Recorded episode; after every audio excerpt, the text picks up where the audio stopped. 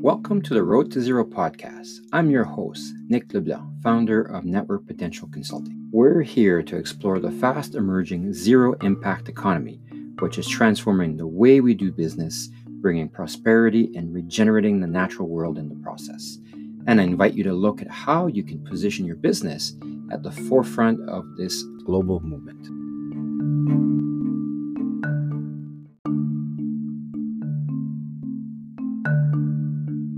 Welcome to the Road to Zero podcast. I'm your host, Nick LeBlanc, founder of Network Potential Consulting. We're here to explore the fast emerging zero impact economy, which is transforming the way we do business, bringing prosperity, and regenerating the natural world in the process.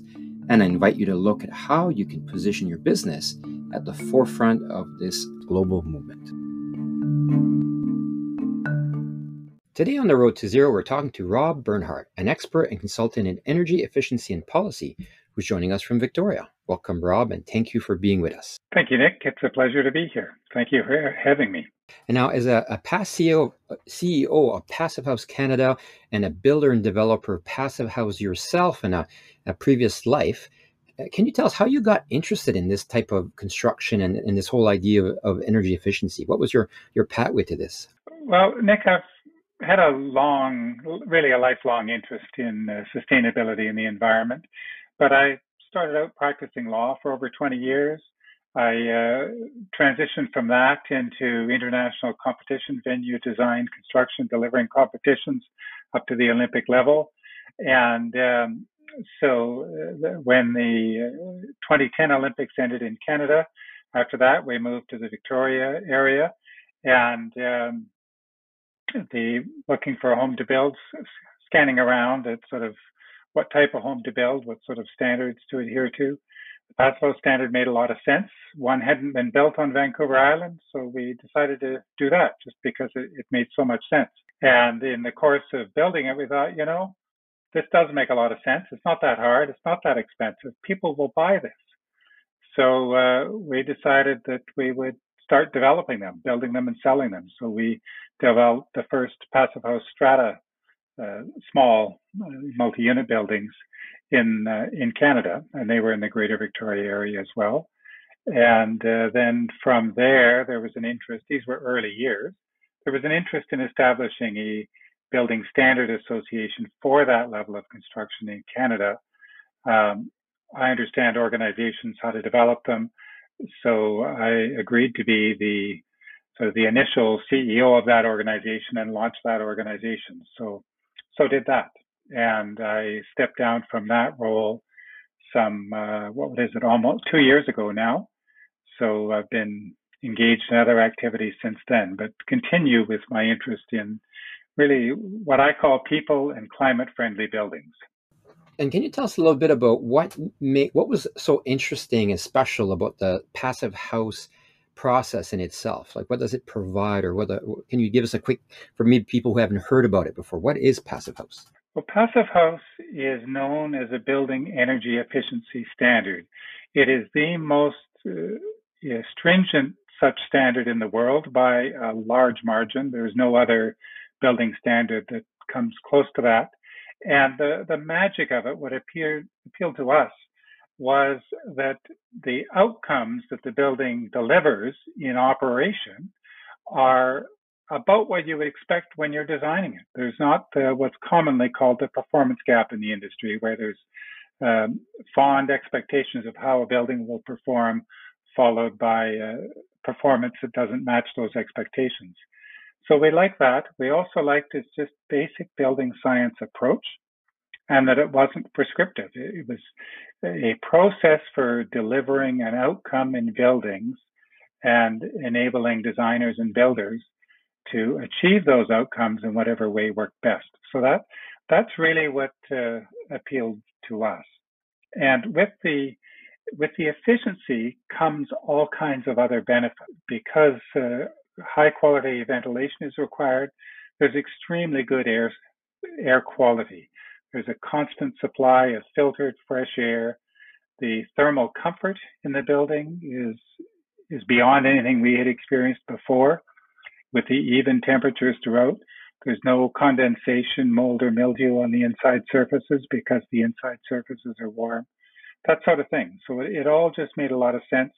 And when all of those qualities can be delivered affordably, uh, we just thought that was a compelling reason to to build to that standard. Yeah, I remember uh, actually back in oh, several years ago, I did one of those passive house design courses, and what I really love is the, even the whole design question: is how do you design it so it doesn't need a heating system, or it can be heated by so little, and that's and that really like was like wow, that's such a different way of approaching it. Yeah, yeah, it's about uh, making this highly efficient building. We don't say no heating system, but the heating systems are small and they're simple and because the thermal envelope is such a high quality, typically, for example, may not need heat in the bedrooms. That the keep it warmer where you want it warmer. You know, warm up the bathroom floors, put a little heater in the living area, and the ventilation will move the the warmth without without moving the air, but move the warmth from one room to the other, because the the heat uh, is exchanged with the incoming air. So the air being supplied to places like bedrooms comes in at a, a comfortable temperature. Yeah, and, and that comfort piece, uh, like uh, I'm really amazed at what you get as a, if you will, a byproduct of trying to create something that's really energy efficient. Because uh, I've heard, um, you know, on a busy street corner, for instance, you wouldn't even hear the traffic because of the triple pane windows and the thick walls and the lack of drafts and and and really how comfortable the buildings are because of that. Yeah, the, the thermal comfort is remarkable. We had read about it, it was intriguing to us, but when you've never experienced it, it's it's difficult to conceive of. And just how you can sit beside a large window in the winter and not feel that chill. You know, your warm skin radiates heat to the cold surface of the window typically. But if the inside surface of the window is warm, then you don't feel that chill that you get from your body radiating heat to the window. And um, so that that's part of the building science behind Passive House that the inside surface temperature of the windows, for example, is to be within so many degrees of room temperature in winter conditions. So it's this sort of even warmth. Uh, your feet stay warm, your bare shoulders stay warm if you're sitting by the window, that sort of thing. It's quite remarkable and it actually affects how you choose to live in the house. But the flip side of it is for the summer too, because you need to design for year round comfort.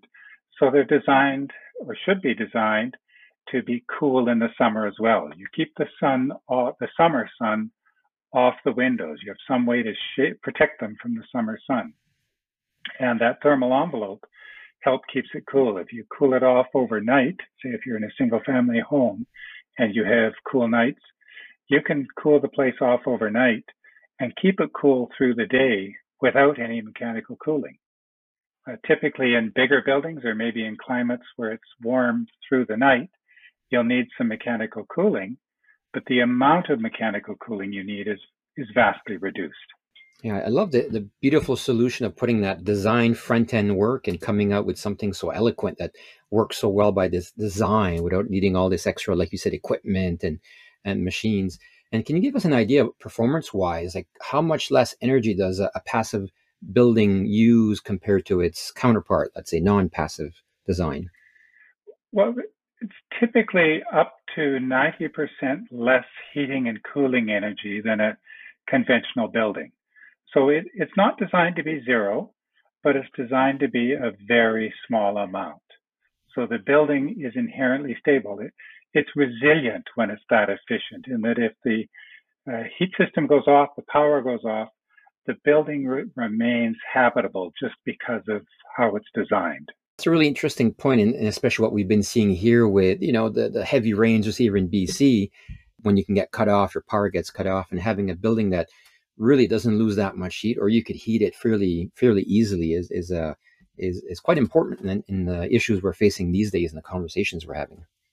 Oh, sure, and, and we've uh, after building our home, we put uh, some photovoltaic panels on the roof, we haven't bothered putting a battery in just because we happen to be in a place where the grid is very reliable. But uh, if we had a somewhat less reliable grid, we'd put a battery in.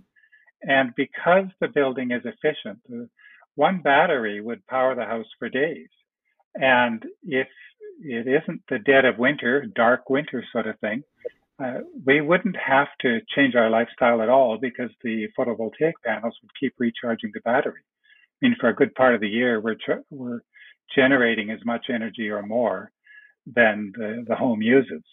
It's only in the shortest, you know, the, the coldest, the shortest days of the year that uh, that we don't. Yeah, very impressive. And can you give us an idea of how how many buildings have been built? Like where we are today in the, imagine you know the Canadian market best. Like how many projects are out there, or how many buildings are out there, and, and how much are you seeing happening in that space? Oh, it, it's it's vastly different than than when we started. The growth has been really quite rewarding to see. The um, you know globally, there's tens of thousands of projects. I can't keep track of them in Canada. I used to sort of know the projects in Canada when I started. There's just no way. I can't keep track of the projects in around my home region anymore, and I keep uh, sort of running across new ones that I didn't know about. So, um, and there's individual practitioners, you know, architects, engineers, uh, contractors in Canada now who count their portfolio of passive house projects in the millions of square feet. They've done over a million square feet of projects. So, um, you know, they're they're across the country. They're becoming more and more common. Our building codes are still a long ways from delivering this level of performance. But it, it is this level of performance that's been identified uh, as the level of energy efficiency that buildings will have to deliver to effectively mitigate climate change. Right? There's the, the four things buildings need to do, the four fundamentals to, to mitigate climate change. Number one, we've got to minimize the amount of operating energy they need and that means to make them at least as good as passive house performance. Number two, they need to be powered by renewable energy, no more fossil fuels and other dirty sources of fuel. Number three, we need to minimize embodied carbon. And uh, the fourth thing is we have to do the first three as rapidly as possible. And every time we do sort of half measures, it locks in emissions, it locks in energy loads for decades because you know buildings have a very long life cycle. We only build or retrofit them in a time scale of decades, not not in the shorter term. So these half measures are really very detrimental to the achievement of climate goals. Yeah, it's a really interesting point too, and I guess the other piece of that too is the risk of of not implementing that in any new construction, and then because of a higher carbon tax or even legislations, you might be forced to do in a retrofit way earlier than you'd want to, just to be able to make continue making the building economically viable. So that's a kind of a current risk that we're actually seeing now, I imagine. It is, and also as more and more buildings become better buildings, then the ones that are built sort of to the current code become less and less valuable. Uh, there's uh, stated plans, certainly in Canada and many jurisdictions, to implement a building benchmarking and labeling program where there'll be a label put on the building to say how efficient it is. And when that is done, at least when it's done properly, that impacts the market value. So if building owners want to maintain their their value, their their rental value, their sale value, whatever it is, it's really important that they offer these better buildings. And uh, it's still legal to build the code, but I would say that it's a poor financial decision, particularly yeah. given how affordable it is to do much much better. And that's a, that's a good point. What would you say is the the difference between uh, building regular construction to something at a passive standard. And there's a couple things to look at. There's the long-term cost or even the immediate cost. What does that look like right now? Because now we've got a bit of a market for it. So some of these triple pane windows are easier to buy than they probably were when you started. Oh yeah, we we thought we'd have to import them when we built our house, and as we were des- finishing the design, a local manufacturer emerged, and we were thrilled to be able to buy them from one the one manufacturer there was in the country. So, uh, so that was progress then. And I'm not sure how many there are just in our province now, but certainly the selection is way up. And mechanical equipment that works as well as sort of passive quality uh, ventilation and other mechanical equipment is now being produced uh, domestically as well. But um, the the costs have come down. There's there's often a learning curve with designers because these buildings have to be designed differently so that they're inherently efficient. And it isn't a matter of adding stuff to a conventional design. That's not how real efficiency is achieved. And that's what most people tend to think. They think, well, we have to put on those better walls, expensive windows, really good ventilation. That's going to cost a bundle. But that's that's not how these buildings are done. And they're they're actually designed differently. They're inherently simpler, and there's a number of offsetting factors that drive down costs. So the, um, the, sure the windows are likely to be more money, although the price bump on windows is much less than it was, and it keeps coming down. And also codes are coming up too, so the the gap gets to be a little bit smaller. Triple pane windows are now pretty common. They weren't when we built our house. Uh, they're maybe not very good triple pane windows, but they're triple pane. And uh, so the experience around the world is that the costs of these buildings, passive house or, or higher performance, can, are in the range of conventional buildings. Once a designer or a builder has a bit of experience with this, they figure out how it's done. And maybe there's a small bump of a few percentage points, but there's plenty of examples where they've actually cost less. Probably more examples where they cost more, but there are many, many cost drivers for buildings that have absolutely nothing to do with efficiency. And those other factors eh, have a much greater impact on cost than the efficiency measures do. And, and even on the small scale of a home, if you're paying more for windows, you're paying less for a heating system. You know, there's some of that sort of set off too. But something else that uh, falls on design, and this is particularly important for for smaller buildings is that one of the best ways to make a building efficient is to give it a compact form. And many designers have sort of fallen into the habit in designing buildings now of having what they call an articulated facade and lots of bumps, jigs and jags in the walls. And that goes down into the foundation, often into the roof line.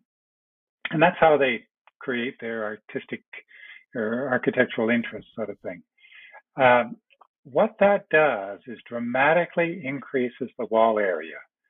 So if you look at the scale of a home, a you know a cube, a home that's in the shape of a cube, if that's say a, called 100%, a lot of the homes that are supposed to be affordable, you know, cheaply built spec homes, track homes, they'll have you know 50, 60% greater envelope area than that cube. And that's the most expensive part of the building. You're paying for that by the foot. It's a huge increase. So if that building were home were designed to be efficient, and maybe you bring the envelope area down to I don't know 110%, 120% of a cube. It's not a cube, but it's it's more compact. Uh, that building, that home, as a passive house, can be cheaper to build than what is considered to be a cheap spec home in a subdivision next door. So it, there's all of these sort of factors that go into the mix. And the end result is the practitioners that are doing this, that know how to do it, are actually delivering these buildings really affordably. And the owners then get to pocket all the benefits I spoke about earlier in terms of comfort and hygiene and health and so on. Uh, but they also save dramatically on operating costs it's not just the the energy cost they save, but these buildings tend to be simpler and the equipment is better quality. The windows are better quality. They last longer. The ventilation equipment is high quality. It lasts. So the, the maintenance is less. Yeah, it's a new design paradigm, and especially factoring 90% decrease in heating costs. That's, that's substantial over the long run, for sure. Oh, oh, it is. And it enabled us, even in the early years when we were developing and selling these projects, when we sold them for a premium, because you know there's enough buyers around who recognize what they're getting and will pay a premium, it was still more affordable for the buyers than a conventional condominium would have been. If the, price was higher, but if they added that increase to their mortgage, their operating costs went down by more than the mortgage went up. So it's not just the, the energy costs they saved, but the maintenance costs and so on. As I was saying, the strata fees can be much lower than they would otherwise be. So, um, so the affordability was there even in the early days, and that affordability continues to improve as the market develops. Okay, and then now we're, we're talking definitely going beyond just a, you can definitely do a, sing, single family passive home. What are some of the bigger projects? Like how evolved has this become now? Because I think there's some fairly big projects even in Canada, let alone the world. But what are some of the bigger projects, more groundbreaking projects you're seeing that using the standard? Well, there's one project in China that's certified passive house. It's I think it's 1.2 million square meters. That makes it what uh, a uh, 13, 15 million square feet. One project. It's a series of high-rise towers and other things all built as as one project. Uh, there's I'm out of date here. Last time I checked, the city of Vancouver, I thought had five high-rise passive house projects going. Um, there's there's lots of MURBs, a lot of affordable housing.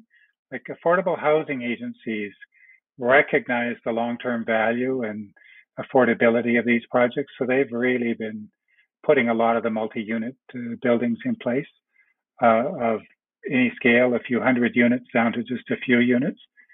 Um, there's a, uh, a student residence going up uh, within walking distance of my home here at the University of Victoria. It's over 700 beds, a huge commercial kitchen that dishes out, I don't know, five or 10,000 meals per day. It's designed for that. Big volume kitchen at any rate. I'm not sure of the volume. But um, there's a, a, really attractively designed uh, rec center, at Clayton Heights, in Surrey, BC.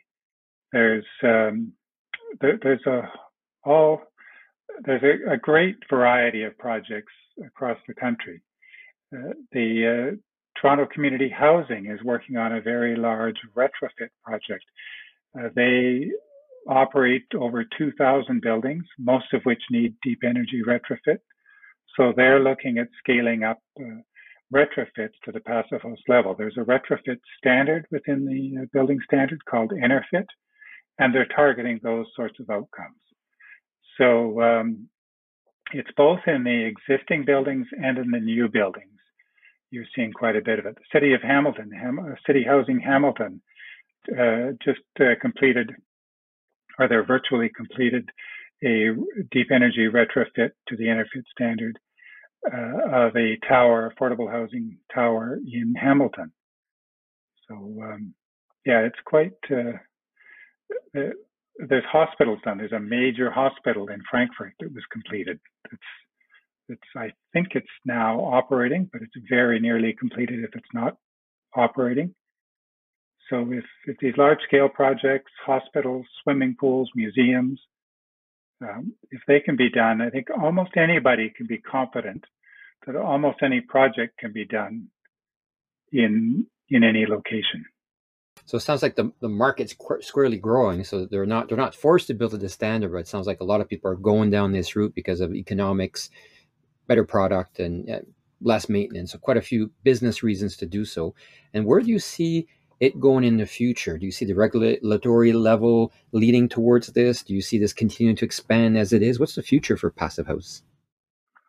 Well, at the moment, despite the growth, it still remains a relatively small part of the market the the drive to build the worst building that it's legal to build that you can possibly build. That that that drive is very strong. And and nobody likes to change. You know they've got a business model they have a way of designing a way of building. People want to keep doing what they've been doing. So until regulations change I, I personally i don't see uh, these better, resilient, healthy buildings becoming the mainstream. Because typically, mainstream buildings follow the the least the least that you're allowed to do by law. So if you can imagine in the restaurant business and bringing out a meal and somebody complains about it, you say, well, it, it's legal. Uh, you know, that, but that seems to be what the way it works in construction. If it's legal, then it's good enough. And uh, so building codes, if we're going to have building codes, if we're going to mitigate climate change and also adapt to it, provide the resiliency, et cetera, then buildings are going to have to perform at this level for energy efficiency. We're going to have to switch to renewable energy and we have to minimize embodied carbon. We've got to do all of those things. It, isn't effective to try and do one or two of those things. They all need to be done. They're all critical. So uh, Passive House addresses the energy efficiency and it works really well with uh, renewable energy. A lot of the practitioners who are doing passive house buildings are also very tuned into embodied carbon and there's greater and greater interest in doing that. There's tools that enable you to do that effectively. Um, so the if the regulators are going to do what they have agreed to do under international agreements, then yes, they're going to do this because this is what's required. And uh, the International Energy Agency, the UN, the IPCC, all of these agencies have been pretty clear. And I've had some involvement in in developing some of those global norms. But um, so so that's the the level of performance we need to come up to. At the moment, the regulators are really really struggling to do that. And certainly in Canada, we're we're not yet making much progress. We, we've seen the, the step code in BC is maybe one way towards that. And I know the city of Vancouver itself, not necessarily the provincial building regulator, but they're actually are wanting to create a pathway towards not necessarily passive house, but at least higher efficiency buildings. Does that give you a bit of hope, or do you see some promising uh, movements in some of those initiatives? Yeah, the city of Vancouver is unique in that they have their own building code. They're the only city in the country that does. So they're able to sort of lead in, in this way. And they've been very strong uh, advocates for passive house development and they've incentivized it and so on. And that's certainly the, the direction that their building standards have been headed as they transition the market to that. Uh, the, the BC STEP code was initiated with that thought in mind. I think, as I was saying earlier, people don't like to change. Change is hard. Inertia is a powerful force, and uh, you know the the forces of inertia go to work and the plans get watered down and there's there's now good data to show that the BC Energy Step Code will not achieve its stated objectives as it's currently drafted. Uh, it could be improved. It's the concept is an excellent concept. It's one I was involved in developing, and we supported it at the time.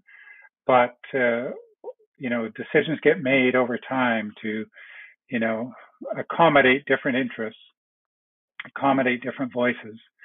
And, you know, we're just, we're dealing with the laws of physics here. Uh, so uh, we don't get to negotiate the laws of physics. Definitely. not now for some listeners who want to ha- push the economy in that position, what, what's the best thing to do if, if someone was looking to rent a home, build a home, or even commercial developers looking for space, what what would you suggest they do to be able to further this or even get themselves in a high efficiency building or structure? Talk to somebody that knows how to do it.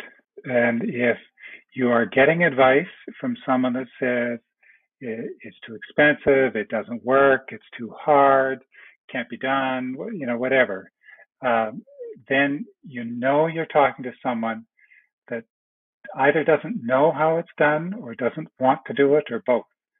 Like the talk to people who are doing it. There's thousands of people doing it. It simply isn't tenable to say it can't be done or it's too expensive.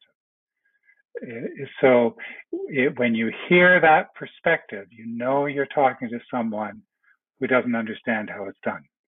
And uh, so if it's if people would like this outcome, I would recommend two things. Number one, if you want to uh, want a building yourself that is like that, then connect with the people that are doing that. And but secondly, if you want these buildings to be the norm, let our elected, let your elected representatives know that. Write letters. They matter. Speak up. And I mean, buildings are responsible for roughly, you know, ballpark a third of our emissions, energy use, that sort of thing. Stats vary a bit by year and location and so on, but they're big enough that we cannot address climate change without addressing buildings. So it's really essential that we take this uh, issue seriously. And I would certainly urge all listeners to engage with their elected representatives, their, their local government, their state or provincial government, regional government, uh, and their national government uh, at all levels, and let them know that this is important and this influences voting intentions. Well, thank you for sharing us and, and guiding us through this conversation. And, and it's really, uh, I can't wait to see the day when that becomes the standard because I think we'll be living in an amazing place. Well, the buildings will certainly be more comfortable and uh, and better to be in. So, uh, but Nick, it was a pleasure to be here and have the opportunity to speak with you again. So, uh, good luck with the endeavors that you're taking on as well. Well, thank you, and I look forward to seeing what your next project provides. Thank you. Bye now. Thank you for joining us today. Check us out at www.futureproof-network.com to hear our other episodes, links to our YouTube channel, and to join our Futureproof Business Network. See you again in our next episode.